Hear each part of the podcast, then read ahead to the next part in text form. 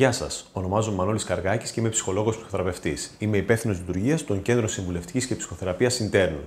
Σήμερα θα συζητήσουμε για το χρόνο που ασχολούμαστε με τα ηλεκτρονικά μέσα και το πόσο επηρεάζει τη ζωή μας.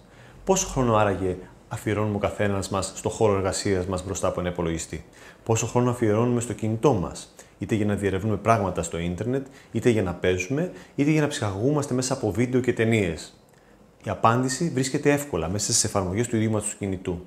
Η πραγματικότητα είναι ότι ο μέσος πληθυσμός καταναλώνει πάνω από 3,5 ώρες καθημερινά μόνο στο κινητό του. Εδώ λοιπόν δημιουργούνται τα εξής ερωτήματα. Πόσο χρόνο μου αφήνει στο να επικοινωνήσω με τα οικία πρόσωπα, με τη σύντροφο ή τον σύντροφό μου, τα παιδιά μου ή τα οικία πρόσωπα; Πόσο χρόνο μου αφήνει για να ασχοληθώ με τον εαυτό μου σε επίπεδο φροντίδας, σώματος και ψυχής; Και ακόμα περισσότερο, πόσο χρόνο μου αφήνει να επικοινωνήσω με τον ίδιο μου τον εαυτό. Αυτά λοιπόν τα κομβικά ερωτήματα απαντούν από μόνα τους μαζί με τον χρόνο που αφιερώνουμε ο καθένας από εμάς στο πόσο επηρεάζουν ποιοτικά τη ζωή μας.